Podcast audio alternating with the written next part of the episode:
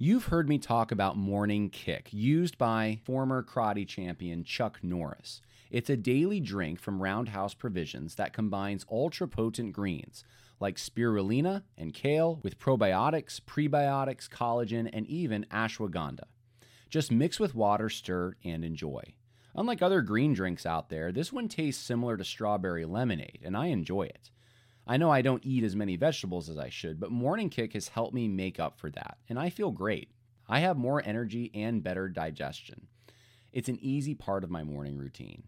My wife started taking it as well. Go to roundhouseprovisions.com forward slash Harris for up to 44% off your regular priced order. Plus, every purchase is backed by a 90 day money back guarantee. So if you want to experience smoother digestion, a boost of energy, and just an overall healthier body, then go to roundhouseprovisions.com forward slash Harris today.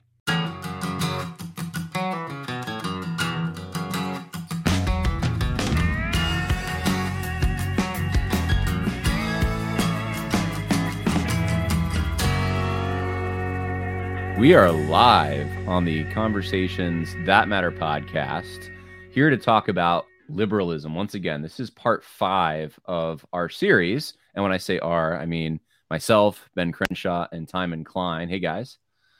Hey, Jon. Thanks for uh, being here. Hey, Jon. Thanks for having us, keeping this yeah, going. This is this is it despite all the uh, all the things in our personal lives. Um, I know Ben, you were saying like you have all these construction projects and stuff, which is it's good for your Christian nationalist, you know, mm-hmm. uh, you grow grow muscles and that kind of thing. But uh, you know, the country the country scholar. yeah, yeah, exactly. And it's hunting season here. I'm sure it's hunting season there too. But uh, I was in the woods earlier today, freezing my toes mm-hmm. off. I saw nothing except squirrels everywhere. Mm. Very annoying. But uh, anyway, we all have our different things we're doing, but th- this is something that um, we've been talking about for what, like five weeks, maybe? I don't even know, maybe a little longer than that. And yeah. um, lots of people have emailed me questions or said they're they're going to be here to ask questions. So we're going to keep it fluid tonight. Um, Timon and Ben are here to answer any of the questions you have, and if there's any hate or any problems with previous things that were said, it is all Timon's fault, and you can ask. it's 100% correct. um, let, us go to uh, Matt Baruch. Matt Baruch has been waiting. He's uh, in the channel right now. He has a question. Hey, Matt, can you hear me? Yeah, I can hear you. Yeah, and it's Borish, by the way. That's that's. Yeah, I, I, think I knew that because Matt at the retreat. Sorry about that. No, no, no, no problem. No problem. One out of a thousand people spell it. One out of a hundred people say it. So Borish. Borish. Borish. That's correct. I, I mean Borish. Okay, got it. It's East Prussian.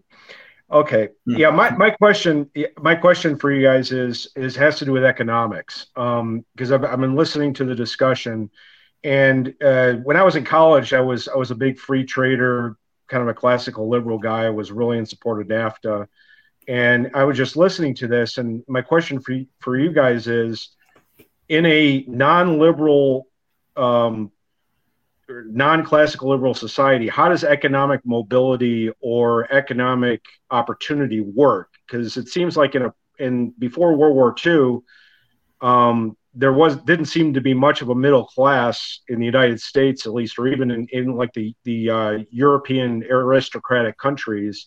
And I'm just wondering how somebody can, you know, get get ahead economically in that type of situation when there isn't uh, free trade or a lot of entrepreneurial opportunities um, that say a classical liberal society with with globalism would, would allow. That's basically my question. I mean, question, my Matt.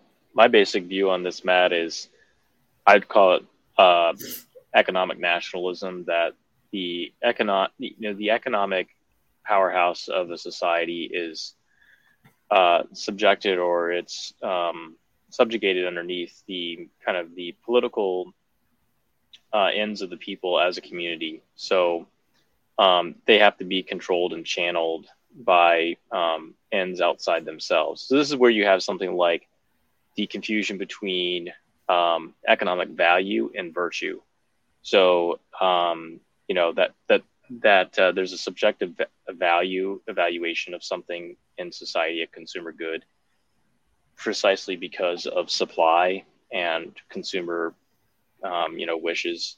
that drives the uh, demand and supply. Doesn't mean that it's good.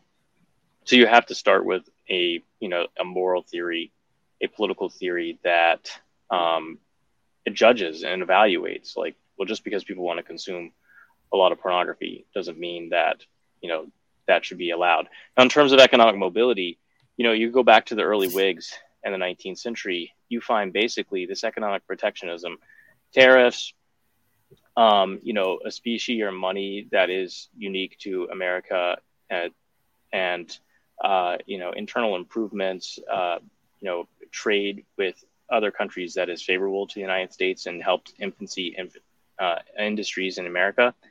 All of that actually went into like creating flourishing industries and the creation eventually of a middle class and economic mobility but it was oriented and directed nationally toward the people themselves it didn't mean you had to give up things like free trade per se but uh, or exchange of money and goods and, cons- and production and consumption but all of that has to be kind of recalculated within a i would say like a nationalist ethos or teleology that's clearly anti-global. Um, at least anti-global in the sense that it's it's uh, you know it's not going to put money and profits over the good of the people collectively. So I think I don't I think that you can have some of those quote unquote classical liberal elements, um, but they have they can't become you know the end end all and be all of a society. They they basically what's happened in America is that uh, there's been a, a flip of who rules the roost between politics and economics. Politics has been uh, sublimated, and like an economic way of doing life has has uh, kind of taken over, and that's changed the character of the people, their relationship to each other in the outside world, um, and so forth. So that's that's a little bit of an answer much more could be said. I don't know, Timon, if you've got anything you want to add. sure. Yeah. Um, yeah, I, I, agree with Ben in terms of the. Um, well, I guess, I guess you could. So I, I, agree with everything Ben's saying, but the, you could say there's two questions kind of involved. One is the scope of um, economic freedom, we might say. So if in, in ter- a more a more illiberal view, um, you know, that's that's kind of like there's no there's no archetype of, of like what the liberal view is, but it's something, you know, behind or, or prior to the way we conduct ourselves now. And so we just look at a at an older American view, um, such as the American system, which basically made us, you know, prosperous enough to then step onto the world stage um, and, and, dominate for a while. You know, it's it's more of a protectionist view, as Ben said. It's it certainly has national interest in in view with in terms of manufacturing um, and uh, trade um, as a country. But then you know you're kind of, Matt, you're kind of getting at also the uh, individual level or you know how we conduct our domestic economy. So you could have a more a protectionist view, nationalist view in terms of delegation of uh, big resources and direction of companies that are that are major, you know, that, that produce significant um, goods and instead of farming out either their production or or the goods themselves you know we direct them towards things that are in the national interest. But at the at the more domestic level sort of i don't think there's anything wrong with having an idea of you know some kind of free exchange we might say and self-determination um, of, of economically. Um, but it's always like a um, you know, it's always kind of where do you want to draw the lines? Because of course we've never had anything that is just total free exchange or free a free economy. There's always regulation. Um, in fact, introduced by many, you know, many Reaganites themselves. So it's like the, you know, what are what are we talking about? It's it's and so that is where I think also. So Ben was talking about the ends based direction of of uh, you know economy towards these higher goods. There's also the question just politically it, it always needs to determine this what are the what kind of limitations are we comfortable with and which ones are we not with? And that requires political process. And to pretend that it's sort of an algorithmic uh, thing the the economy that is i think is a liberal view and it's not actually true. And so that would be a illiberal critique to say the thing the bill of goods you're selling is not actually real uh, there is no such thing. And so, what we need to do is just be more explicit and honest about the political process as well, where we determine what are what are we good with, what are we not good with. Um, so that's, I mean, I'm just I'm just throwing some more things um, on top of what Ben was saying. Um, yeah, uh, I'll just, I'll stop there so I don't ramble. To add like a controversial issue, you could say like, well, should we let women work in the public sphere? So you could you could say an illiberal view, a pre-liberal view would return to a kind of social hierarchy, which would say, mm-hmm. depending upon you know your wealth or your status or your gender or something like this, you kind of can only rise so far and no further. And I'm not, and uh, personally, I don't think that um, you know a future America that's post-liberal or returns to a pre-liberal has to necessarily lock in some kind of feudal social hierarchy as it was in the past per se. But I think we have to we have to be willing to entertain, you know, why people did things in the past the way they did, and maybe a return to that can can be good. And so, like, take take uh, you know, like women serving in the military or something like that. A, a woman might want to have that kind of economic or social or career opportunity, and you could say, well, putting up barriers to entry is discrimination. You know, it's employment discrimination or it's sexist or could be racist or something like that. And that would be a kind of dominant liberal value that would kind of, you know, destroy every other counter argument or consideration. So a post liberal America would not idolize these, well, just as long as we have non discrimination and no barriers to entry, then everything will work itself out and society will be awesome. It's like, no, actually, there's a greater good. Like men should fight because fighting is uh, is physical, it's psychological. Men are created bigger, stronger, more powerful, analytical. Their brains are completely different. There's all of these reasons why we should say we could say, no, some women should be barred from certain professions or something like that. And here, here's another one, Ben, that goes maybe right to. I mean, you'll see this now applied in in various forms and it's kind of a buzz you know it's like a stand-in for this idea. So the you know the famous lochner versus new york case in uh, 1905 it basically introduces you know the principle that uh, you can you can contract away anything you know so it's rooted in absolute sort of individual autonomy and self-determination. And so um, if New York want, wanted, in that case, to limit the hours that bakers could work, recognizing that um, there was some sort of predatory relationship involved where they could work 60, 70, 80, 80 hours a week um, and be forced to. And then New York decided to limit that. And um, and that was overturned by the Supreme Court, right, as violating this this freedom to contract that they found.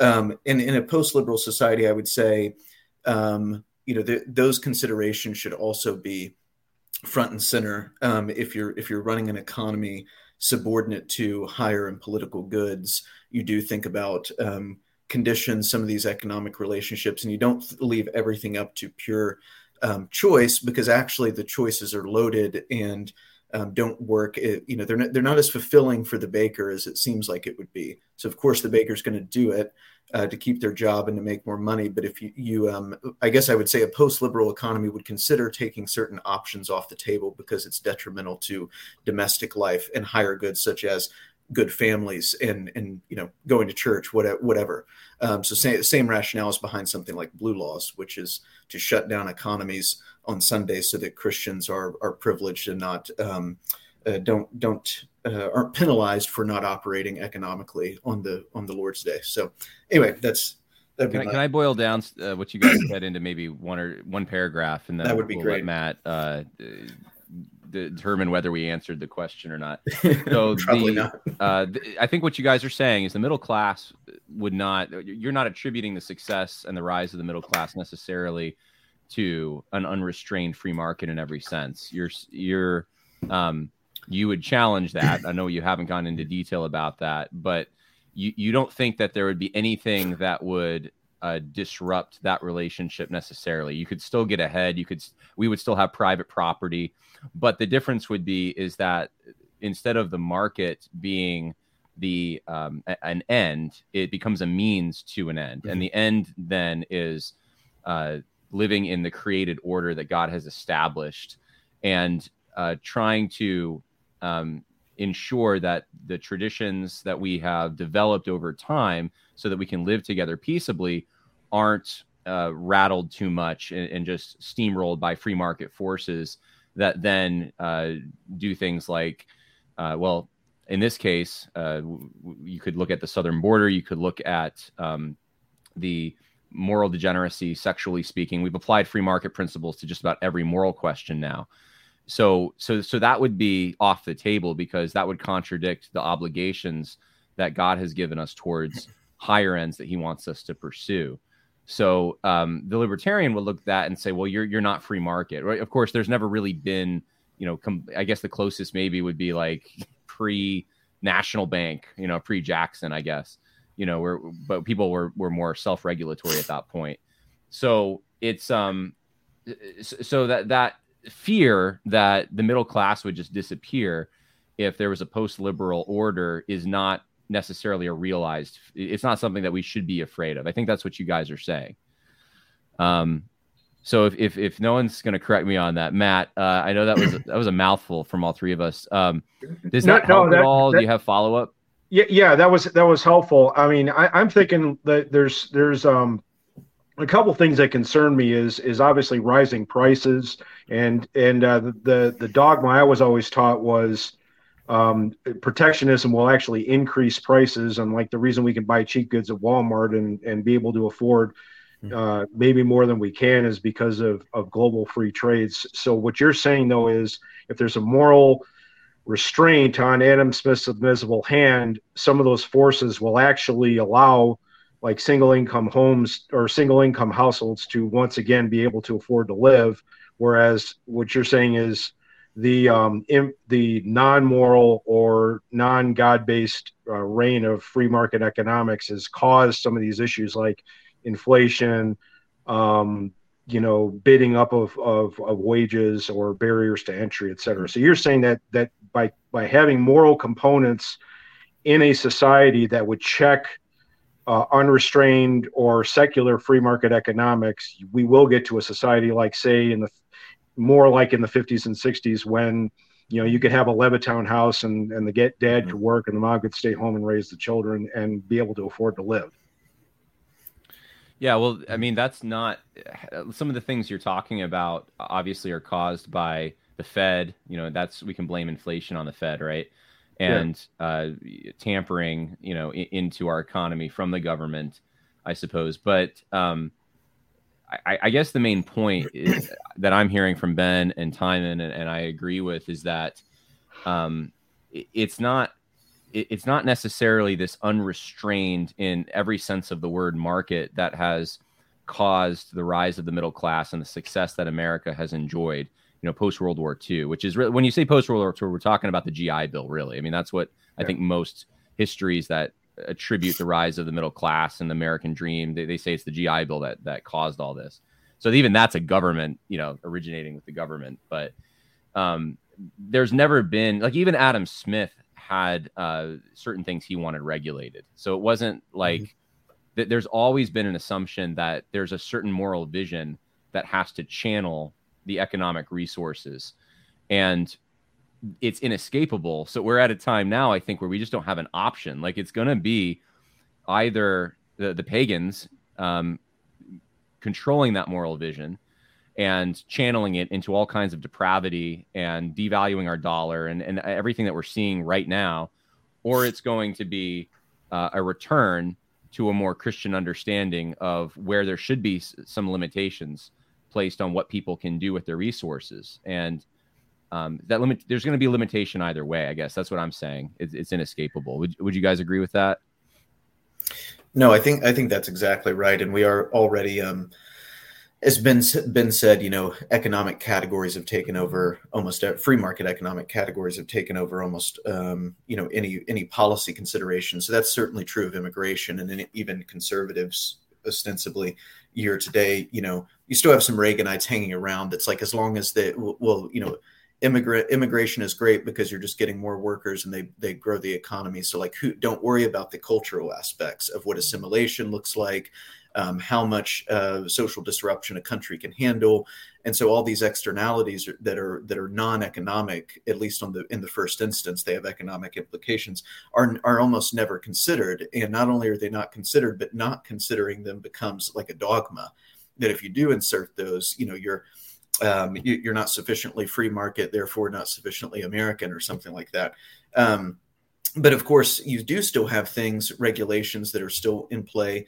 Um, as long as they can be justified under like consumer health or to reduce fraud or these sorts of things, because those are thought of as as uh, hampering the consumers' um, autonomy in the market. That's why those are okay. But you will see, you know, you're not allowed to sell certain things or certain types of goods.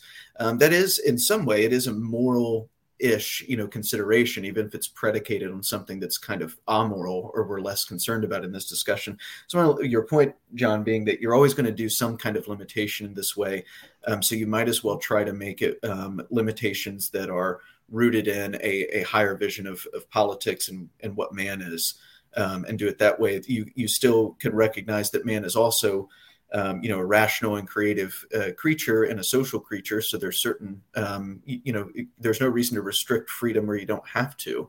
Freedom of movement, any other kind of freedom, um, but being comfortable with with doing that for for higher ends, I think, is necessary. Yeah, we, we would probably have a, a more free if society in a post like if it was our vision of post liberalism, a Christian influence post liberalism, there would actually be more freedom than there is now. That's the thing. Yeah, no, I, I agree with you. Yeah, I, yeah. I agree with that. Hmm. Yeah. I would just say my kind of last comment for me, Matt, is that I mean there is a body of literature that's very fascinating to study that does critique capitalism in and of itself as being um, you know perhaps initially a force for good but eventually and inexorably a disintegrating force on a people's morals, um, their wealth, their national um, cohesion, um, and self identity and consciousness. So you used to have someone like Adam Ferguson um, writing in the 18th century from the Highlands in England and Scotland, you know, con- contrasting British commercial republic with, say, um, the ancient con- contest between Athens and Sparta, where Sparta was a closed community and their middle class was built on the basis of a, a helot population, which were slaves. And so they, they didn't trade internationally in Greece, uh, whereas Athens did. And, but how did Athens do that? They did that by having an empire and basically controlling all the islands around them and levying them um, as vassal states to tax them. And then they had to build a massive army, a navy, and they had to control their neighbors. And they did have kind of a commercial middle class, but it was uh, very, we might say, secular or pagan. So there is this this this worry and this concern, and the question is, can you can you hit that sweet spot where you have something like the protection of private property and the appropriate you know work of your body to produce good things and the accumulation of some capital, equity, and wealth without it destroying your morals and your religion and your consciousness and self identity as a people. You see these debates going on in the early 19th century between uh, the Jeffersonians and the Whigs. And they were, you know, debating that the introduction of paper money would uh, destroy the people's morals. So there's been this recurring theme, this this question, this issue. The, the thing today, though, is that it's become a dogma. Capitalism can't be questioned, and what we're doing is we're, we're questioning it, and of course we're getting excoriated for it. But questioning it is as old as America. I mean, this is what Americans have done from the beginning: is to to you know interrogate these ideas and to say, is there something here that we should be cautious about?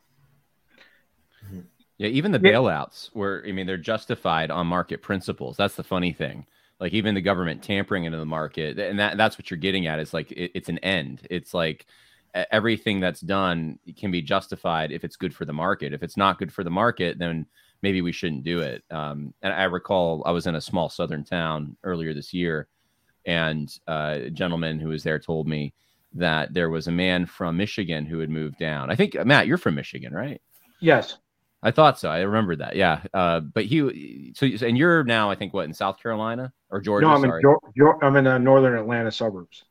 Right, yeah, Georgia. Georgia. So, so maybe uh, I don't know. Atlanta's Atlanta, but maybe maybe you've seen some of this in Georgia, where uh, this gentleman from Michigan came to Alabama, got on the town board, very conservative, right, like Michigan conservative, yep. but was always running up against the town board because he wanted what was good for the market. That was his his ideology was hey, if we're if we need to build a shopping center here, let's zone it for shopping. We're going to bring more money in. And the community was like, we don't want that though. That's going to change us.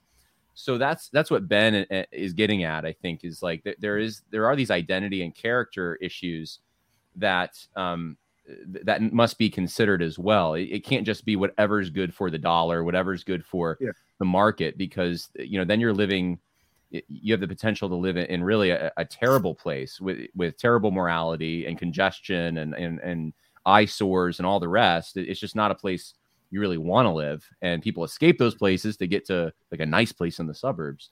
Yeah, yeah, and, I, um, I, I, I agree with that. I mean, Jesus talks about that in Luke 12. You know, build bigger barns and bigger barns, yeah. and your life will be required of you. Yeah, I, I totally get that. It's, it's just that um, I, I, I, will, I was always, I mean, that's why I wanted to ask that question about, you know, well, how do you, in that context, you know, how do you still provide for your family? um, even even keeping those moral um, moral things.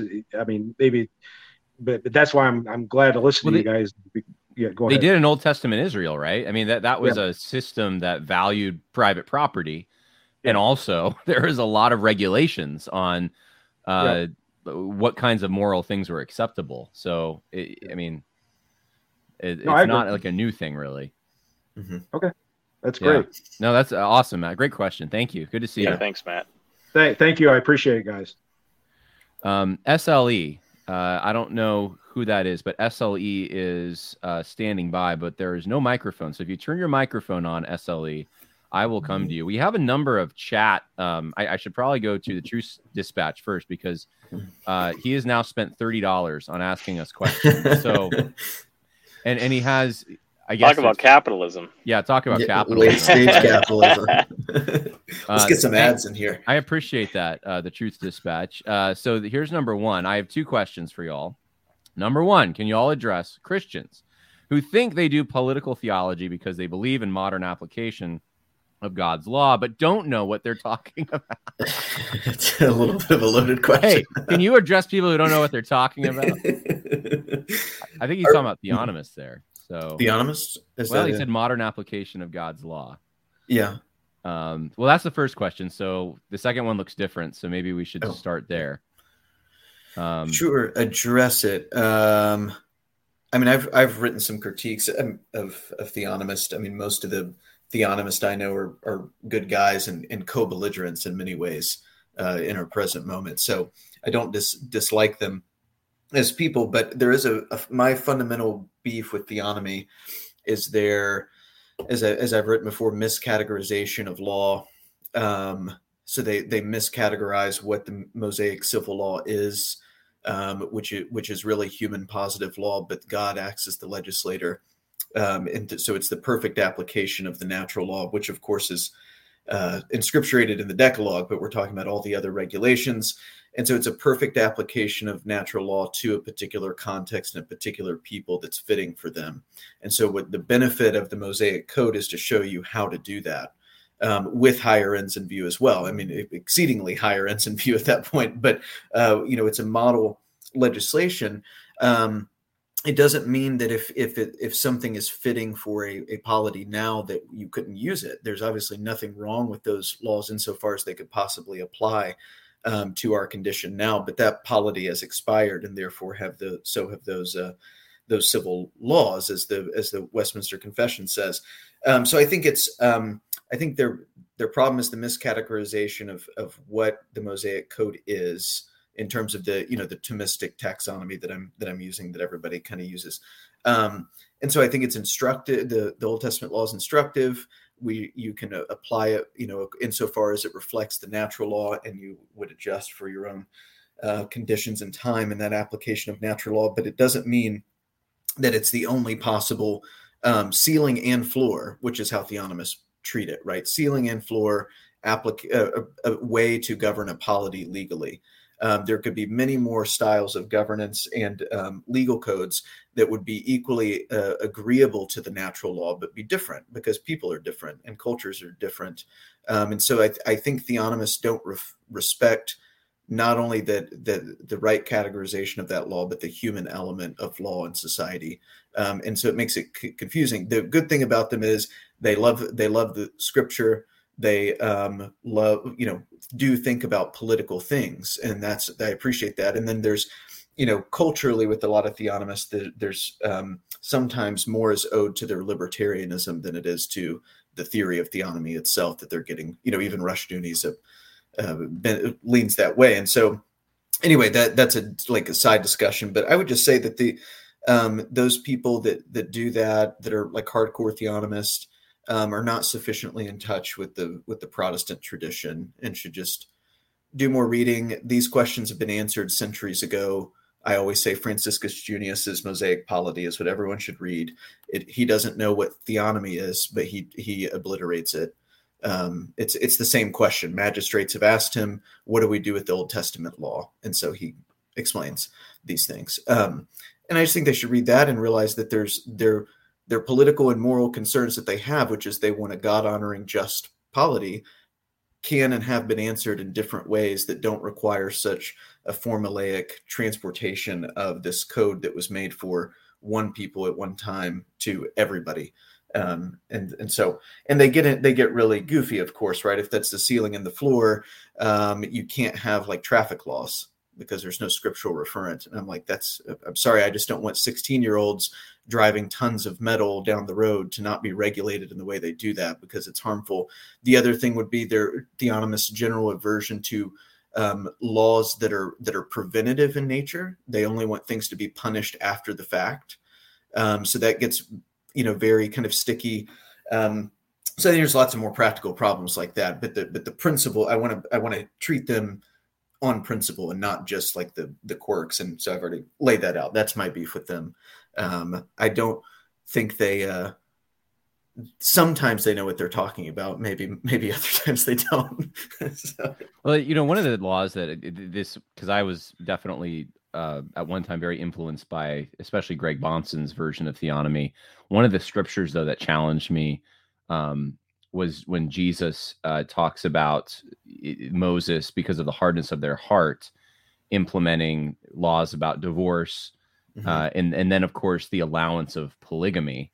Uh, in, in, obviously kings weren't supposed to multiply wives, but it wasn't a uh, for the for the general person. Like the main concern was intermarrying with other nations, not mm-hmm. multiple wives. And we've developed in Western societies uh, a monogamy that, uh, or, or, at least I should say, a legal tradition that values monogamy to such an extent that you will be uh, in trouble. You will be a bigamist if you marry someone and then you go marry someone else, you know, that kind of thing. So, um, is that a positive development? That's what I would want to ask someone who's just, you know, living and dying on the Mosaic law. Like, don't you think that's a good thing that we've that that that's been a, mm-hmm. a not not that that means God's law is less than perfect because it is perfect. It's mm-hmm. but as you were saying, Timon, it's for a specific application in a specific context, which is exactly what Jesus says. Mm-hmm. That because of the hardness of their hearts, they had to the law had to be crafted in such a way. And so um, I think that yeah. just shows you kind of how this is supposed to be used and totally. Um, I mean, I've t- I've talked yeah. to theonomists, self-professing ones that will will tell you you can't um, even. I, I, think the hypothetical I've used is even publicly. So even like public pornography, you can't regulate it. Because are you, serious? I've never yeah, heard that. I've wow. talked to people that way. Yeah, I, you know, I should assume that they're they're Christian brothers. They're not being like funny about. It. I don't think that's just... most the. I don't think that's most people who would say they're theonomists. No, but it, but it's um yeah. yeah. I mean, Bahnsen doesn't say that, right? right Bahnsen right. also has. I, I, mean, one problem too is that Bahnsen, Rushdoony, Gary North are um we're very we're very smart guys also, and their progeny is it performs a little under par compared to them. I would say. Um, most of the time, so those were very smart. There's there's some profit in reading them, especially uh, what is it? North's Polypiety is an interesting book. Um, but they also have historical problems. Bahnsen has historical problems um, that are that are replicated by today by like Joe Boot in his use of the the tradition, especially Puritanism. Uh, in that sense, uh, to Truth Dispatch's question, they have no idea what they're talking about. But that doesn't mean everything about their theory is like just way left field. And Bahnsen and those guys do real work, and you got to you can wrestle with it. But I think the the root idea um, is is problematic, and then it um, that is sometimes you know not to commit a logical fallacy, but sometimes demonstrated by crazy conclusions that people can come to following those those principles. Well, we've been going over half an hour. We've gotten to a whopping two questions, so we got to move it on a little. okay, and okay, Ben, if you could just be if you could answer this one, um, I'm going to just go through the the three from Truth Dispatch. Second question. Can you all interrogate the liberals' universal and global view of law? Christians who believe in modern application of God's law have adopted this by conflating Christ's ru- rule. I'm trying to understand the question. Well, um, I'll say I'll say something like this. Um, you know, kind of a, a universalist uh, perspective on law.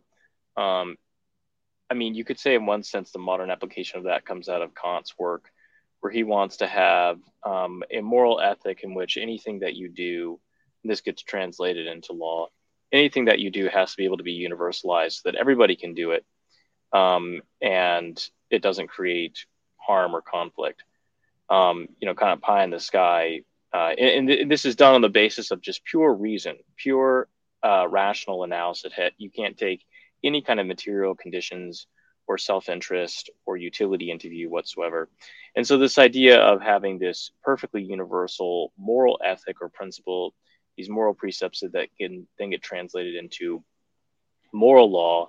In some ways, this is the foundation of international law today. And of course, Kant wanted an international federation of, you know, states.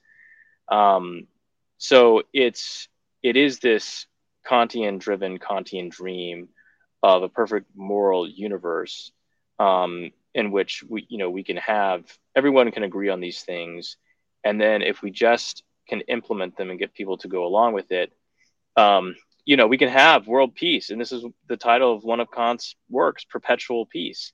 This is what he wants complete and total perpetual peace. We're going to overcome human conflict and war and death. Um, and we're going to do it by the power of human reason. We're not going to do it by God's grace or God's kingdom or the gospel or anything like that. So I, I do think that that's a huge uh, kind of driving factor. It's also a, a massive motivation. Uh, I think Christians don't know this um, when they come to to reason about morality and law and society, and that they've completely lost the element or the possibility of prudence, which always takes into consideration definitely basic precepts of the natural law and the conclusions, basic, um, you know, natural conclusions from those precepts, but then they have to be applied, and they're always applied variously depending upon one's circumstance, such that you could have um, a statesman on one day apply the same principle and conclusion exactly the opposite on the next day because the situation changed. This seems messy. It, it you know brings up the problem of inconsistency and, and being hypocritical and so forth. Um, and sometimes like these decisions are the privy of uh, you know, a president who it needs secrecy and dispatch. Um, of course, that's why you need a great man in the presidency who is virtuous and trustworthy and a Christian. Um, and I think this is exactly the view of the founders. So there's there's the loss of prudence is a misunderstanding of the natural law as being just kind of these timeless and eternal kind of set of just rules of rights and wrongs. And this, and, and this is what, you know, if you read any kind of Christian ethics, texts from the past like 30 years. This is just how it goes. Like they set forth kind of the basic biblical principles of ethics, and then they go down the issues like you know abortion and stem cell research and you know marriage and euthanasia, and they try to come to like the perfect biblical Christian evangelical you know principle and ethic for this thing for all times and all people in all places. That's a really anemic, very shallow, and very you know um, uh, kind of crippling way of doing you know ethics and law. Yeah, no, good. Um, one more question from Truth Dispatch. Uh, ben engaged Brian Mattson on American Reformer. Brian, along with Boot and Sandlin, so there's Ezra Institute guys, are some Christians who have generally adopted that liberal view of law and political theology. Why are they wrong? okay. These are very direct questions. I, I, I love the uh, the directness here. So yeah, man. Um, that's for you, Ben. Why are well, they wrong? Let, let me tell you, they're very, very wrong. The most wrong they've ever been. um, I mean, okay, like my the critique here could go on forever. Um, but I mean, one of my major critiques is they do essentially adopt a quote unquote liberal conception of politics, which says that government bad, okay, big government really bad, and so we need limited government, we need small government. Now, the view of the founders was not just limited government, it was that the national government should have l- certain limited ends, but unlimited scope to achieve those limited ends. And then the domestic sphere had the states had other limited ends and unlimited scope to achieve those ends. That's the kind of limited government they're talking that, that the founders were talking about. And then what the what like you know Sandlin and Mattson will do, you know, again Sandlin will go back and say like we've got rules, we can't break these rules. The left is breaking the rules, and if the right breaks the rules, then all hell is going to break loose. I'm like, you know, the the the whole tectonic plate has shifted. You know, like an entire continent from this 1770s and 80s and they they're they're you know they're they are rearranging the deck chairs and they're worried about rules um and then and then something like what Mattson will do is he'll say that um you know he's if you limit government then you increase the private sphere this culture so you have free culture this is how you get freedom this is you get you how you get free markets, this is how you have sound families, and so forth and so on. So it's a very negative and pessimistic view of government that has to be kind of cordoned off into this little sphere and contained over here. And then you have culture that's, uh, you know, basically going to run the show because guess what? Politics is always downstream from culture.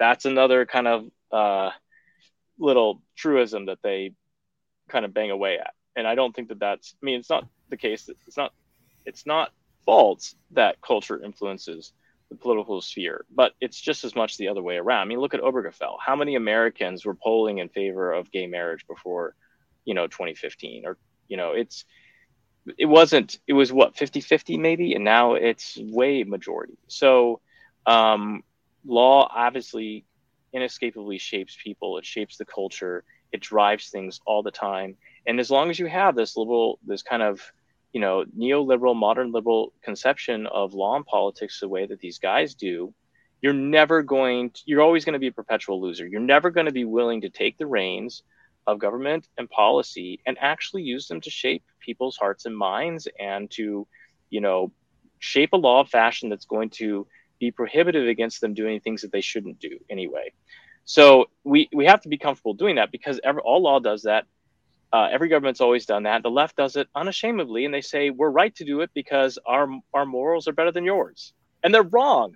We we actually have better morals, and we have the truth. We have like the God it, it, of the King of Kings and Lord of Lords on our sides, and we're like, oh, right. we can't use power. The ironic thing to me is uh, the I, I've run into this a number of times where people be like, they'll repeat Bahnsen's, you know, there is no neutrality, right? Of course there isn't uh, and then the next conclusion, though, is that all of the, the liberal neutrality that we have comes from God's law somehow. So that that that become like, like it's like a parallel. Like the the neutrality we're supposed to somehow uh, protect and defend is also one and the same with uh, the status quo God wants us operating in, and uh, it just yeah, it strikes me as odd. Like it's a weird. It, I don't know. I don't. I don't know if you've seen that, but it just came to my head. No, I, t- I totally agree with that. And I, here's here's how I would describe it. This is what I think they're obviously subconsciously doing. It's like there is no neutrality because it's either you know God's truth or or whatever else they'll say.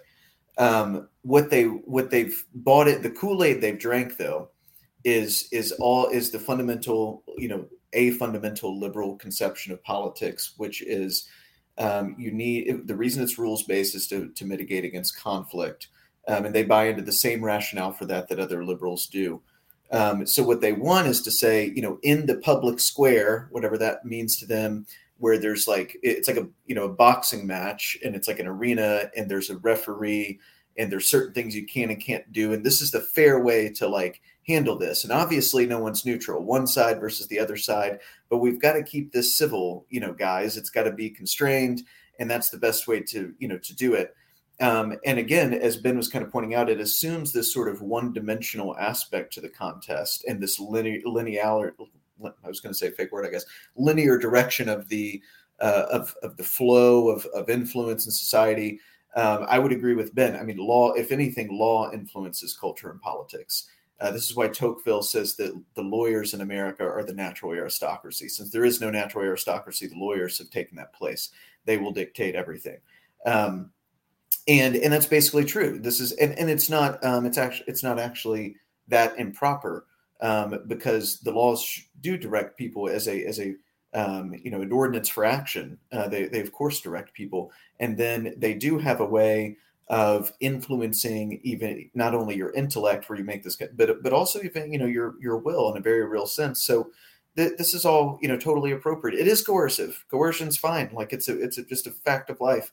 Um, and so I think they just have a, a very they have a very juvenile view of, of how society works and how politics works, and that that fact is not necessarily good or bad. It's just a question of what's going to um, direct it. And if you, it, my favorite quote from Nathaniel Ward in uh, Simple Cobbler of Aggawam is I'll have to paraphrase since I don't actually memorize. Is he's talking about religion and like re- these people already shouting like Roger Williams for religious liberty, and he's like whoever won't enforce their religion um, is either like a coward or doesn't actually believe it. And mm I would mm. say that in a, in a general sense to to some of these guys, I'm like either you think like Ben was saying that we our morality is the true one and is better. It doesn't mean because we're finite human there won't be mistakes, but you either believe that or you don't. And this kind of just free for all contest, even as they're shouting no neutrality from the ring and they're getting their face pummeled, you know, by Mike Tyson in the corner. I'm just like, what, you know, what, what is this? I don't know. That's a, that's a total ramble. We should move on before. no, no, that's good. It's a good ramble. Yeah. Uh, let's one of you uh, can can start to tackle Ayn Rand. We have a question from George Silos. Are you familiar with Dr. John Robbins' book "Without a Prayer"? Ayn Rand and the Close of Her System. Robbins was a Presbyterian, a great take takedown of objectivism, um, and I think he later on followed up. Oh, I can't find it. Oh, would love to hear her uh, thought on Ayn Rand. So, um, have you heard of that book? And then, uh, what are your thoughts on Ayn Rand? I mean, is is Ayn Rand um, is she liberal? Like, is libertarianism liberalism on steroids? How do you distinguish them? I, am kind of curious about that because we haven't actually gone through that in our series yet. Either one I, of you. I, I've never heard of that book, and I will be honest and proud of the fact that I've never read uh, Ayn Rand. So I haven't even read Atlas Shrugged, believe it or not. Um, maybe I will, but you know, do I need to? Long. Probably not. yeah. Um, I, I mean, William F. Buckley once said he had to flog himself through it. you know, like, they hated each other. A, yeah, right. Don't particularly like either one of them. So. so the question, the question there, Jon, of you know, uh, uh, the relationship between you know, objectivism, liber- libertarianism, and liberalism. Of course, um, you know, you could go a couple different directions with this. The question basically, as far as I understand objectivism, like the main um, ethic there is one of self interest. And you always act out of your own self interest. And you have these, you know, Twitter uh, Rand bros t- even saying that God always does everything out of his own self interest. And so it's now become a theology as well as a political theory or a social ethic. Um, and so then the question becomes what's the what's the role of self interest in a liberal polity? Um, you know, if you go back to Hobbes, do you enter civil society because it's a war of all against all and you're alienated from everybody else and you only care about your own self preservation? Is that a form of just naked self interest? You know, is uh, Adam Smith's uh, version of the invisible hand and uh, the market is that a form of self-interest? You'd have to answer those questions, and you'd have to compare them to, you know, is specifically what um, Rand is saying in her work of what self-interest is. So my view on this is that libertarianism is a how how would you put it? It's like a um, it's a privation of liberalism, basically uh, it's a twisted and kind of deformed, um, you know, stepson in a way. It takes some of the principles of liberalism and then totally destroys the counterbalancing counterbalancing ideas and principles or the proper uh, context, the religious and the moral presuppositions of it for other purposes, you know, progress or the destruction of uh, heritage and ancestry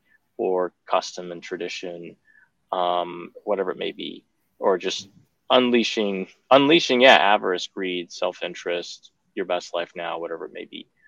So I, I think liberal uh, libertarianism feeds off of liberalism, um, and, and kind of like the worst possible way, and it does run with the kind of naked self interest um, as kind of the highest goal, this autonomy, this choice, and as long as you maximize that choice, and of course all men are perfectly rational, so then you get some kind of rational choice theory that comes out of that. You know, you can't have a better society. You can't have a more free society. And then, of course, what they do is they take that ideology of freedom and they read it back into the best of the early uh, liberal or proto liberal tradition uh, that did talk about liberty, but it talked about the liberty of the people in relationship to each other, or, you know, uh, horizontally, but also the liberty they had before God. That was a liberty that was constrained by religious and moral ends and it, it, it was concerned more with the inner you know development and liberty of the person not just you know is is someone somewhere trying to stop me from you know you know what, what is it now zoophilia you know basically bestiality bestiality is now the, the raging thing with peter singer going praising that article on twitter today it's like this is the new libertarian fad now so did not see that wow oh yeah. gosh so I don't know. That's about all I have on Rand. Yeah, be I'm, fair, I'm it said in some situations it may be morally permissible to uh, have some sexual relations with animals. Yeah, that's what he said. Um, he was promoting an article from a journal that I believe he's an editor on. That's called the the Journal of Controversy, Controversy something like that. Is Peter Singer um, a libertarian?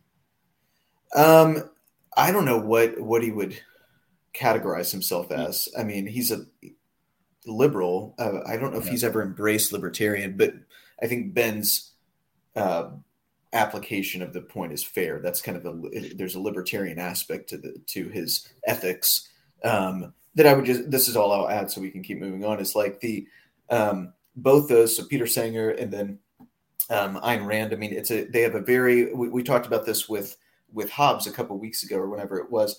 Uh, it begins with I think a reductionist anthropology um, that's you know they use the term rationality, but it's in this it's in this very extreme, it has been said, self-interested way that is not does not um, in its scope is not the full man in his in his higher ends, much less his uh, sociability or relational ends. It's all um, again self self interest. It's all you know.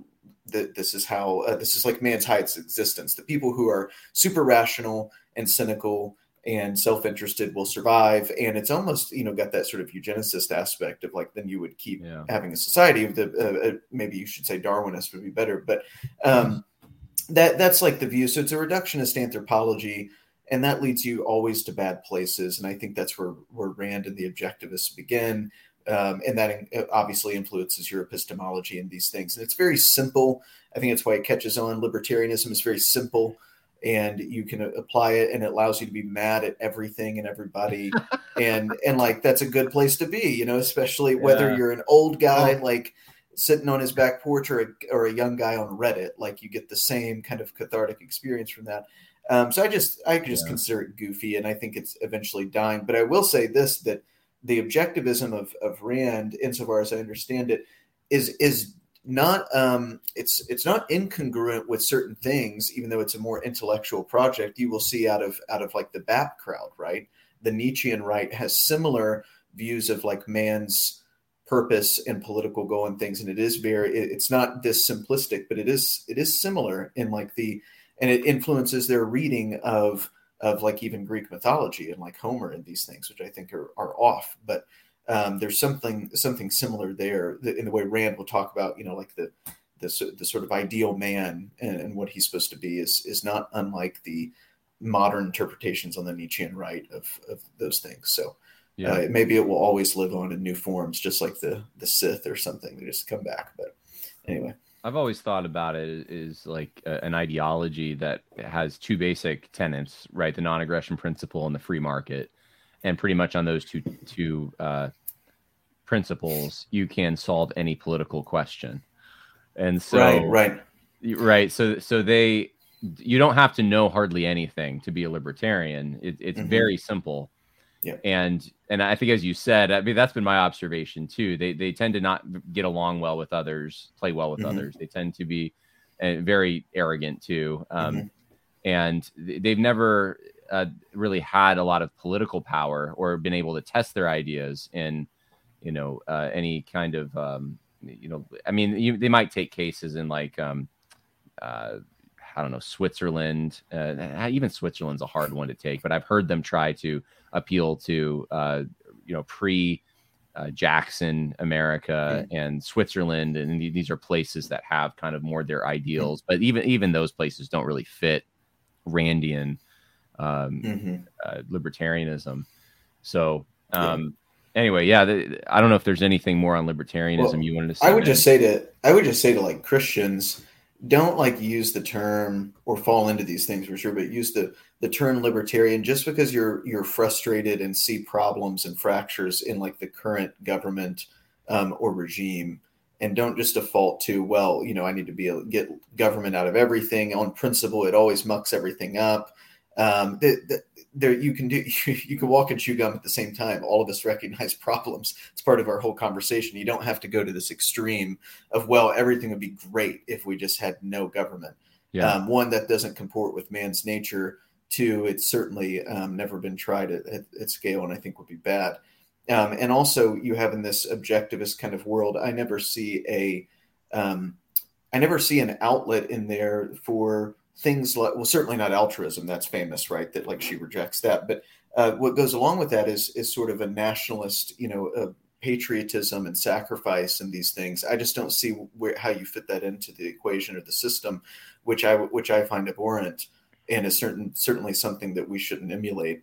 Um, if you can't do anything for other people i don't really understand what would be the um, uh, the rationale for you know fighting and dying for your your country or doing anything else for its good even protectionist policies that consider the the lives and cultures and traditions of a people so it's very it's a very thin dogma and i just find it super boring and and yeah. gave up reading about it a long time ago but i would just add i was i remember back when i read david boaz's who's the head of the cato institute or at least he was i don't know if he's still there um his little mm-hmm. book the libertarian mind and um, that was back when I was flirting with libertarianism because I was a Ron Paul fan and I, you know, had read his book, Free to Choose. I don't know. Maybe it was the takeoff of that's Free, Milton Mil- Friedman. Right? Milton Friedman. It was another book. Mm-hmm. I forget what it was called.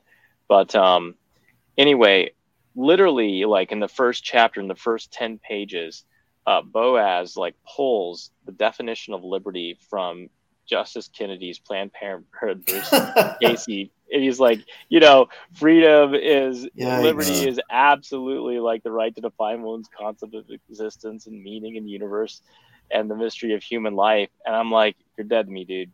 I yeah. this is the end of libertarianism. Like it it was so shallow and it was so selfish and it had it just had no restraints, no mm-hmm. way to direct any. It was just I mean the absurdity of it was so so far gone to me. I was I can't believe this anymore. Mm-hmm. So you know, if if that's the version of libertarianism that you're dealing with, run for the hills. Yeah, there's no higher ends in that. It's all no. terminates with it's, you. Yeah, so. and if if anyone, Ben and Jon, maybe you've read this. If anyone wants a like a masterful takedown of Milton Friedman, not not at like a policy prescriptive level, but like the the internal um, thought, uh, you know, behind the the system is in Rusty Reno's chapter in Return of the Strong Gods there's not a better takedown of Friedman, and he he does it masterfully. And it's like he's he's a liberal. He's a total post-war liberal. I can't believe you know it's like me extrapolating from Reno. I can't believe conservatives bought into this guy. Oh, to Milton Friedman. Insane. Yeah. yeah. yeah. I mean, I, I read Free to Choose, and you know, yeah. Uh, like maybe 15 years ago, and thought, oh, this is great, and Mm-hmm. Um, I mean, there are some good things. Uh, I mean, I, I, like the free market. I wish the Mises Institute would run our economy. Like, I kind of hmm. feel like they they understand like market principles, but obviously, I don't like I don't want morals coming from from them necessarily. But but that's the thing with like um with Friedman too. Like he's some of the things that he talks about are so true as far as the, the connection between supply and demand and, and like w- where the government can uh, muck things up. Like he, he, he tends to be so right. I think that's the reason time. And that's why conservatives see those things and then they'll buy into the whole philosophy. Mm-hmm. Mm-hmm. Yeah. I mean, I've read well, a bunch of Thomas Sowell and I, I yeah. benefit from him when I need like totally. nuts and bolts on an economic matter. Right. Right. But he totally leaves the religious and moral element out of it completely in in which case it's reduced to a complete laboratory theory right if you're leaving out uh, fundamental human elements and don't have a, a well constructed anthropology that's operative uh, you're, you're doing a lab theory that sounds great. I mean if it would work that way but it just doesn't because motivations are too diverse. Yeah. Um, and i don't think it accounts I, uh, so so i remember someone saying when um, i can't remember who that you know the economies were better before economists ran them. They were run by like classicists, you know, because yeah. these guys, you know, kind of anyway, they get caught up in, in theory and they should work. Like I'm sure it's super frustrating for them of like, why doesn't this work the way it's supposed to? Um, it's just the it's just human life. So anyway, I think you have to have the the same thing for political theories. You know, there's certain things that would be makes perfect sense uh, well, on paper but they they, they seem to like look at people as, as numbers sometimes like it, it yeah. becomes all a math equation and i noticed that with thomas sowell's uh, treatment of history sometimes it is so one-dimensional and it leaves out certain like eh, the one that people talk about a lot is his black rednecks white liberals mm-hmm. and the whole theory about you know the uh, where he talks about the, the uh, um, cracker culture being the mm-hmm. inspiration mm-hmm. for today's kind of gangsters and so forth. And and it's it's so bad historically. It's it's mm. just it's not a good argument, um, but it plays well politically today. Mm-hmm. Uh, and and and he's looking at a lot of economic factors to try to make it work. And, and not everything's economic. Like most things mm-hmm. are actually they come down to cultural factors. But um, mm-hmm. we we probably should get off the libertarian thing for unless people have follow up questions because there are two more questions I really want to get to. Um, no, I was One, just going to say my favorite thing about Thomas Sowell is every book cover since the 80s to now is the same design. Is it's it red, white, and black letters, block, no pictures, black background. Every book is the same, and it's amazing. It's like he's doing it as a as like a 30 year troll. They look yeah. like they're on Amazon, like self published. Like there's just no like and no work went into it. They're just they're great. I love in basic economics. It's like literally to get the notes, you have to go online and download a PDF. Like, I don't care about notes. No. All right. Here's a, a question for five dollars. Have any of you read George Fitzhugh? Uh, any thoughts, if you have, from Evan Gerber? Um, any not. of you read George Fitzhugh? Yeah, I've read some of him. We read um, him in a class here that uh, at Hillsdale that we have to take and um, it was his Southern Thought from 1857. Hmm. Um, it was just excerpts of it, and from what I remember, I don't. I mean, I'm.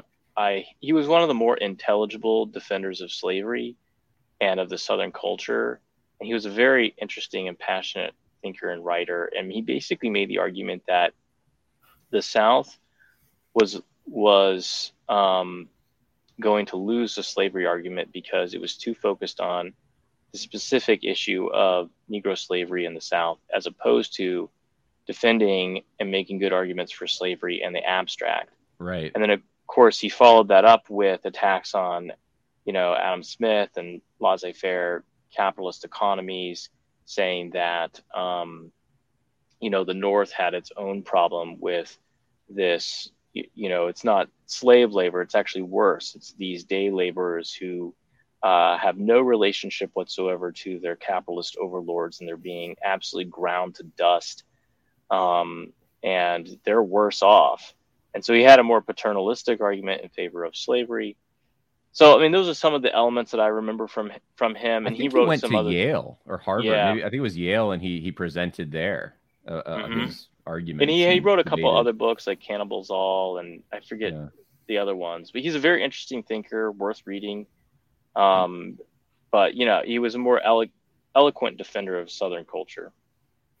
I, I haven't read him. I've uh, well, I've probably read excerpts from him, but I've never read like a full work of his. But I, I have um, uh, I, am somewhat familiar with people who have read him. Not that that makes it any better. I'm no expert, but w- one of the things that I remember because I actually just heard a speech on George Fitzhugh uh, not long ago that was arguing for a, uh, a, a Caesarean figure to come forward, right? Hmm. Uh, and that based upon George Fitzhugh's arguments that basically hierarchy is inevitable, and so so so not arguing for a, a, a labor relationship but a political arrangement.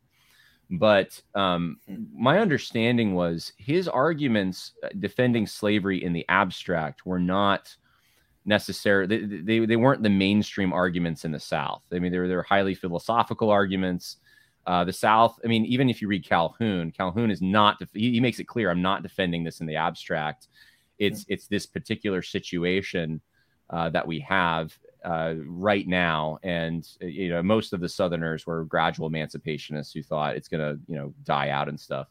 But Fitzhugh was unique in that he was like, actually, no, like slavery is embedded into the human condition somehow. Like we're all going to be slaves of something, or or like there, there's going to be this economic uh, relationship that it comes out, and, and you can't suppress it. And in some ways, I'm not, I don't, I don't know enough, and and I certainly, you know, I don't want chattel slavery or anything like that. I, am glad it's over. And um, but the thing is, you do look at the development and you see that these hierarchies do tend to emerge in other places. Mm-hmm. We just don't smear them or categorize them as such, but you know, we still go and, and buy from sweatshop labor as we go into Walmart, mm-hmm. you know, to purchase clothes.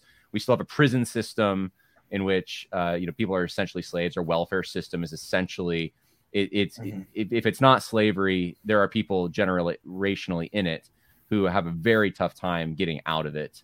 Um, you see in the coal towns, you know, people could not get out of those economic conditions. It was basically a form of slavery. You see it with the immigrants coming across the border illegally and how they're abused and the sex slave. I mean, I could go on and on and on. But um, Jon, did you see that that piece at National Affairs like a couple months ago about opioids in Appalachia over the centuries and how it was introduced? I didn't read it, but I, did, I think someone sent it to me. Yeah, it was an amazing piece. Uh, gets at what you're saying. So this was beginning in like you know late 19th, early 20th century is where the, the kind of the, the scope of time here. So it's not you know it's after slavery, um, but just pointing out like how the you know the coal companies would would only pay people and basically you know what like monopoly money. You can't take it outside of the and they would constrict you'd have your grocery store that would accept it. So it becomes this constrained uh, you know little commune um, and everything is is wrapped up in the co- your dependency is extreme on the coal company or or you know whatever. And um, and then it was going into talking about like how doctors treated these people just pumped them with opiates for for decades and decades and decades without restraint um, it's just awful. I mean, it's an awful what you know was done to that. Uh, you know, the, the, those are my people. That's where I'm from. That what was done to Southern Ohio, Kentucky, yeah. uh, Eastern Tennessee was, was pretty terrible. West Virginia, of course, um, pretty terrible. And it's this. It is very much. I mean, if the if if earlier political theorists had looked at it, they would be like, "That's slavery."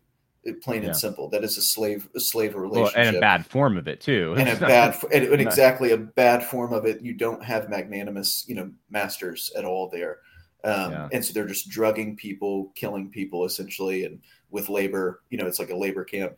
Um, so, so the point at your your point, and, and we have this today. Uh, you know, no one talks about those episodes. Uh, they're buried. Um, you know, everyone wants to defend basically the uh, the Muslim East for everything they do, but they actually still have just plain and simple slave trade. Still, it's alive and well. It's never gone That's away. Right. Yep. Um, they they of course uh, some of those same countries are the greatest offenders of, of sex trafficking and all these things, and no one talks about that because it's the wrong people. Um, so I, I consider you know the the castigation of of uh, you know white Americans because of slavery forever, perpetually, to be a, a, bit of a psyop, so that you don't pay attention to the other abysmal economic and, and otherwise relationships that that currently support the liberal order and are necessary to economically and politically um, to to sort of turn a blind eye to.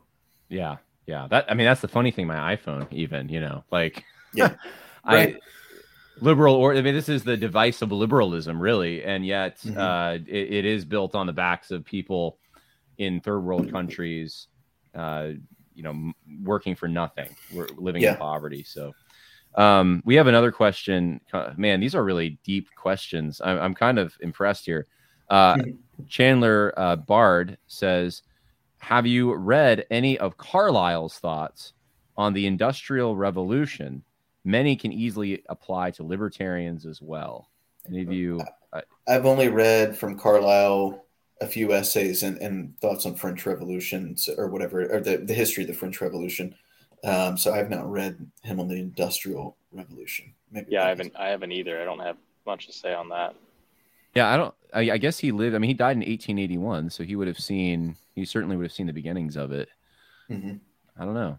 Uh, I haven't read anything from him either on that. So sorry. I know it's five dollars he paid, but uh, I know we're not very good new right yeah. representatives because everyone reads Carlyle now. He's like back in vogue. Yeah, if if you if anyone else has a Thomas Carlyle question, or if uh, Char- Chandler, if you want to put another question, I'll I'll go to it. Um, it. In other words, a question on the French Revolution and Carlyle, mm-hmm. since Timon and Ben are familiar with that.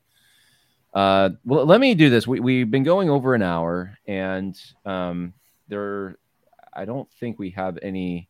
I think I've gone through the questions. There's kind of a war erupting in the chat. Uh, I'm not exactly sure where this came from, but it, it looks like it's about women keeping silent in church and divorce and marriage and, and all kinds of things. But uh, yeah, not not what we're talking about here today. So well, that's great. I, I yeah. hope what I, I, hope it's a productive conversation, whatever's going on there. Um, I wanted to play a clip. Aristotle says silence is the glory of women. So I don't know.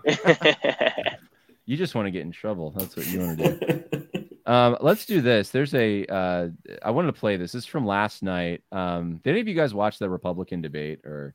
Absolutely Only clips. Not. Yeah. All right. Yeah. I, I didn't. I, I, just watched clips, but um, I guess before the debate, I don't know if this was aired publicly or where this came from. It's it's a Republican Jewish organization, and I thought it fit so well. Uh, I'm sorry. I have to just show this. Um, Aristotle is not Jesus. So I just wanted to clarify that for you, Timon. So um, you're on mute, so we can't even hear you. it's a um, Trump meme. It's the, this is the first I'm hearing of this. Yeah. Thank you. All right. So anyway, here, here's a, uh, this is from last night and uh, I want to play it and then just maybe any reflection you have on our liberalism discussion. The RJC's work right now is more vital and important than ever. And that is why, for the very first time in history of either party, the RNC has partnered with the Republican Jewish Coalition to be part of our next debate in Miami. The RJC is vital right now more than ever. We see the atrocities in Israel, we see attacks on our own streets. We need the Republican Jewish Coalition taking a strong stance, and we should stand with them. The Democratic Party is divided and, and has abandoned this cause. Democratic Party unfortunately has turned its back on Israel. They are home to some of the most rabid anti Semites in politics. We have to know the difference between good and evil. And I believe the RJC is going to be a big part of that. I think that people who share the founding values of the United States of America and believe in the founding values of Israel as the Jewish state absolutely should be voting Republican. If you believe that the state of Israel uh, must be protected, the only way to make sure America does that is to vote Republican. If you care about the safety and security of Israel, the only choice is to vote Republican. If you love freedom loving countries, if you believe in democracy, if you believe in pro American values, if you believe in the difference between right and wrong, you should be standing with Israel. That also means that you stand with the RJC and you vote Republican. I stand with Israel, the Republican Party stands with Israel, and that is why we need you to vote Republican. Okay, I mean, the music just puts chills down your spine, makes you want to send Tom Cruise over there to bomb, you know, somewhere. Yes. Chris so, Christie looks so bored. what am I supposed to be saying? Chris Christie doesn't know why he's running. He's like he has no idea. He's he's just. I also oh, hate I hate skinny Ron DeSantis. I liked him when he was plump and uh, a little thicker. the the the dieted Ron DeSantis is less compelling. I'll tell you what's going on here, Jon. Yeah, tell me. I was listening to a couple clips recently of well wealthy uh, Jewish leftist donors yanking the cord on their giving to Columbia and Harvard and other uh, Ivy League Ivy League institutions that they've literally given millions and at times billions to. and the republic and the republicans are like there's these donors out there and they're jewish and we're going to toot this horn and we're going to snatch them up. So it's literally like it's a political infighting between the, the dems and republicans over money and and donors that's a lot of it um, and you know it's just it's just the war hawkishness as well and it's just it's such an easy out. You know, Nikki Haley had this you know, brilliant line: the difference between good and evil. It's like, wow, really? Never heard of such a thing. Come again? Uh, you know, it's it's it's too easy to you know to to major on the Israel issue because to them it seems it allows them to not tackle the difficult issues at home. Mm-hmm. Mm-hmm. Well, Vivek's, uh, I think that's how you say it, Vivek Ramaswamy, but his uh, line about the founding values of America and the founding values of Israel and defending those, that was the one that got me. And I thought, oh, I should play this on our liberalism mm-hmm. discussion because uh, that's what we were talking about with Ukraine and Israel. That like the the war drums are to go there, or the the the, the drum beat is to go there because we are fighting a global war against the forces that would threaten democracy and threaten freedom. I mean, these very like nebulous kind of terms that we have such a strong emotional attachment to. And and th- that becomes the liberal glue. That's the thing that like mobilizes a war effort. And and you see it in that video, like the very inspirational music and just extremely simplistic moral uh, uh, statements to for a country that is I'm and nothing against Israel at all, but it's it is halfway across the world, and we have some severe problems of our own here, especially on our southern border right now, mm-hmm. that we should be using those resources to stave. But we're going to instead talk about what we can do over there with the government's resources as if it's an obligation. So, so, so it's yeah. like that's the liberalism thing. It's like it's right. that's the obligation, not to our own, but to well, this protecting... this is the thing I, I said too when the um, you know no one's talking about Ukraine anymore. You got to put up the new flag in your in your bio, right? Ukraine's old news. Um, it's still going on as far as I know. I assume Taiwan's next, and we can just have trifecta. great. Um, you know, my, again, I, I think Israel has every right to do everything they're doing. Um, I think it's great. I, I, again, it's like that meme from the prosperity gospel preacher of Jesus. I see what you've given others, and I want that for me. like they're like they don't mess around. It's it's great. I think they should do it. Um, and if there is a geopolitical reason, realpolitik reason to support them in, in various ways because of other interests that we have, both whether it's whether it's in our relationship with them or um, you know the, the, stability of the region, whatever you want to say. I am open to geopolitical arguments all the time. That's great. I wanted the same thing in Ukraine. No one could ever give it to you. It is totally a moral, uh, you know, duty. And so that, that's that's one thing. But it connects to what um, I don't know if it was Nikki Haley or someone else saying this is just a, a, one of the most amazing statements, and I hadn't seen that till till now that I've ever heard, which is to be running for in the Republican primary. So you're not even the general yet. In the Republican primary, and you say, if you want to defend Israel, vote for me. And it's like, what what country are you in? Like, what does that right. mean? What does that mean? I it don't. It only understand. makes sense in liberalism. It, it only, only makes sense in a yep. liberal global order. I mean, it really does. This, that makes I went off, like who would have ever made sense of that 200 years ago? What does that mean? Exactly. Yeah, exactly. So, I mean, I anyway. went off on Twitter like last week on on was it Glenn Beck who was talking oh, about gosh. wanting dual citizenship with Israel. Oh yeah, yeah, I saw that. Yep. And yeah. I thought this guy is is he is totally total post war consensus liberal mm-hmm. brain. You know, he can't think. He's he he's flagellating himself, you know, to to to get Isra- Israeli uh, citizenship as if that makes him morally better or a, a, greater ally. I don't know. It was to me, it was the epitome of just insanity. I mean, and uh, you know, some of our listeners may not want to hear this, but um, you know, the founders would have been extremely opposed to any kind of dual citizenship. How are you, how are you going to give your loyalty to two different mm-hmm countries halfway, you know, that, that are separated by an ocean or something like that. That's a that's mm-hmm. insane. It's absurd. That's you know, it's not treasonous per se, but it's asking for that. Um, so, yeah, I, I had some choice words on on that whole thing, um, but uh, Yeah, yeah. And well, and you say that the, the dual citizenship issue is the same original.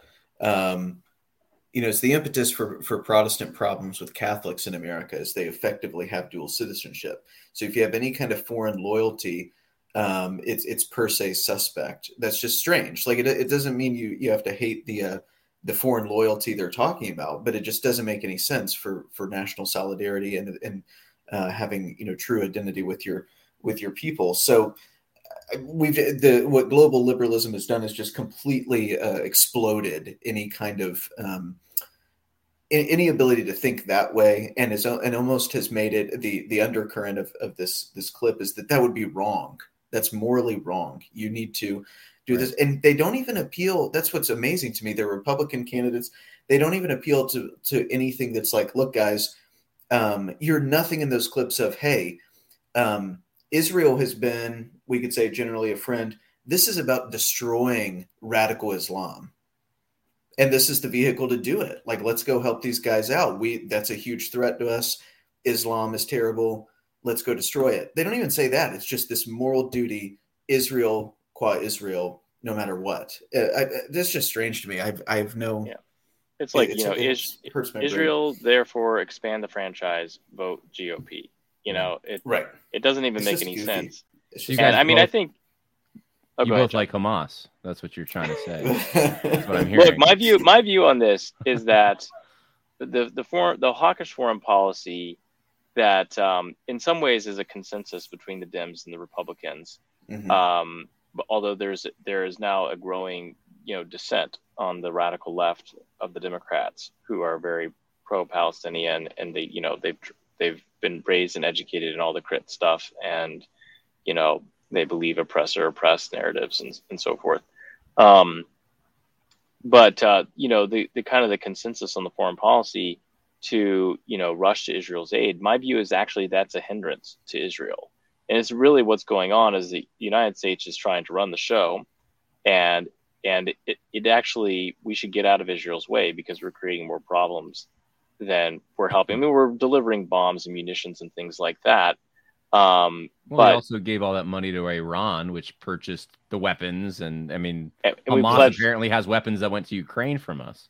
And no, Biden right, pledged a yeah. hundred million humanitarian aid to the Palestinians, yeah, yeah. which you know is mm-hmm. so fungible, it's going to get turned right, right, around into missiles.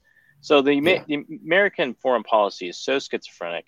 There's deep infighting going on. The Republicans are using this as leverage against the Democrats with their voter base. War always is, you know, pads the, the financial pockets of the elite. Mm-hmm. So, you know, mm-hmm. more war and more war. So these are a lot of the things interplaying, and none, none of it's good for the American people, and it's actually not good for Israel either. Yeah, that's right. Yeah, I think the best tweet I saw on any of this was was Yoram Hazony's like a couple weeks ago that just said, "Get out of the way and let us fight." Exactly. And I was like, that's that would be my my total attitude on this. Yeah, uh, I think they're within their rights to do everything they're doing, and it's gonna be it's gonna be nasty, but they've got to respond with overwhelming force, and it's totally defensive. I'd say just get out of the way and, and let them take care of business. They you know they, they have plenty of they have more troops than we do, so they're good to go. Yeah. Well, and and none of their troops are you know like LGBTQ counselors and things like this, so they're in much better shape. I mean, you could hypothetically make a commercial like the one we just saw and talk about Israel's uh, extremely, uh, uh, I guess, unrestricted abortion laws, mm-hmm. their ext- extreme friendliness to homosexuality. Um, you could talk about the fact, you know, how when they've used pornography in the past as a, a, a device in war to try to demotivate their enemies and stuff like that. So I mean, th- there's plenty of things here that um, I, I, guess my only point is like there there's evil. If you want to do the good evil thing, like y- you can find it on both sides. As most conflicts, you can find good and evil on both sides. Like that's kind of the human condition. But we have a binary that we are are, are supposed to be completely allegiant to. Um, a few comments here. Uh, one, uh, Friedrichsen says, I am a secular Jew, and my Jewish friends hate me for saying that, but they do use Islam as a convenient way to use the U.S. Uh, Islam has never been a threat to the U.S. Well, I, I don't know about that, but um, it, it, ask the people in Dearborn, Michigan, who who lived there 30 yeah, years ago. I was going to say, if you know, look at Minneapolis. Uh, yeah, I mean, it is a threat, but it's not. Yeah, I mean, it, perhaps the Warhawks overblow that to try to yeah. gain. Um, this is the best comment on the whole night. Uh, hey, Timon, go offer yourself as a ransom for the hostages in Gaza. Walk the walk. Yeah, Timon. And they've got a picture. Is this the birth, St. Bartholomew's Day massacre? Is there? Yeah, that is. Wow. wow. It is a Christian mama. The Christian mama wow. wants you to go um, walk hardcore. the walk. So, all right. I don't know what that means, but I don't know either. But it is my favorite comment of the. I do like that comment. You should frame that one. Yeah. Um, and then uh, I, I just have. This is my second favorite comment. Uh, question. Jon, how many minutes would Tim Keller have lasted during the Civil War? So this is this is to me. So I would say, I, I mean, I think about two because he would probably go on the battlefield and try to do a third way thing and like be winsome with the other side, and he would just get blasted. So, uh, anyway, um, all right. Well, I that's it for uh, our series uh, on liberalism. We end with a bang there. I uh, appreciate uh, Timon and Ben both giving me their time and, and all of you their time. You can uh, follow them on Twitter. Uh, Timon's is uh, T L L O Y D, T Lloyd. Is that? That's right. Yep. All right. T Lloyd Cline, C L I N E. Uh, that's the Twitter handle. And then for Ben Crenshaw, Ben R. Crenshaw on Twitter. Uh, wow, you were the OG Ben R. Crenshaw. That's I super am. convenient. Yeah, yep. nice. Imagine having the name Jon Harris. It's not fun. like Jon I mean, Harris, five thousand three hundred and twenty. Okay, all right, hey, that one's taken too. All right. Well, imagine having the name Ben Crenshaw as a famous golfer. Oh, I didn't realize. I always that. forget. PGA that. golfer, yeah. man. He's won yeah. Masters. He's made millions. He's my I will perfect say alibi. You should, you should have more followers. The convenient thing about that, though, of course, is that you can say all kinds of politically incorrect things, and they can't just Google you and find it. Yeah, it's true. Because true. they're going to come up with the golfer. Like yeah. you're going to be on like page nine of Google with whatever you said. Yes, so. that's true. Anyway, including all right, this podcast. this podcast, it's buried already. I mean, they might be able to find me in Timon, but not Ben Crenshaw. That's right. All right. Well, God bless uh, everyone who's streaming out there. Thank you for uh, coming in the chat. We appreciate it. And uh, until next time, bye now.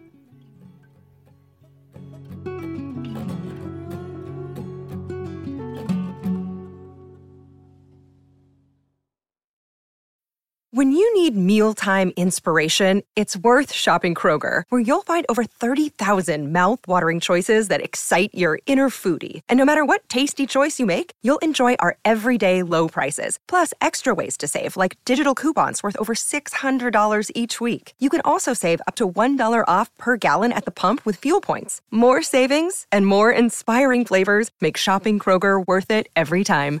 Kroger, fresh for everyone. Fuel restrictions apply. Save big on your Memorial Day barbecue, all in the Kroger app. Get three pound rolls of juicy 80% lean ground beef for $3.49 a pound with a digital coupon. Then get select varieties of flavorful Powerade, Body Armor Super Drink, or Arizona tea for 77 cents each, all with your card. Shop these deals at your local Kroger today, or tap the screen now to download the Kroger app to save big today. Kroger, fresh for everyone. Prices and product availability subject to change. Restrictions apply. See site for details.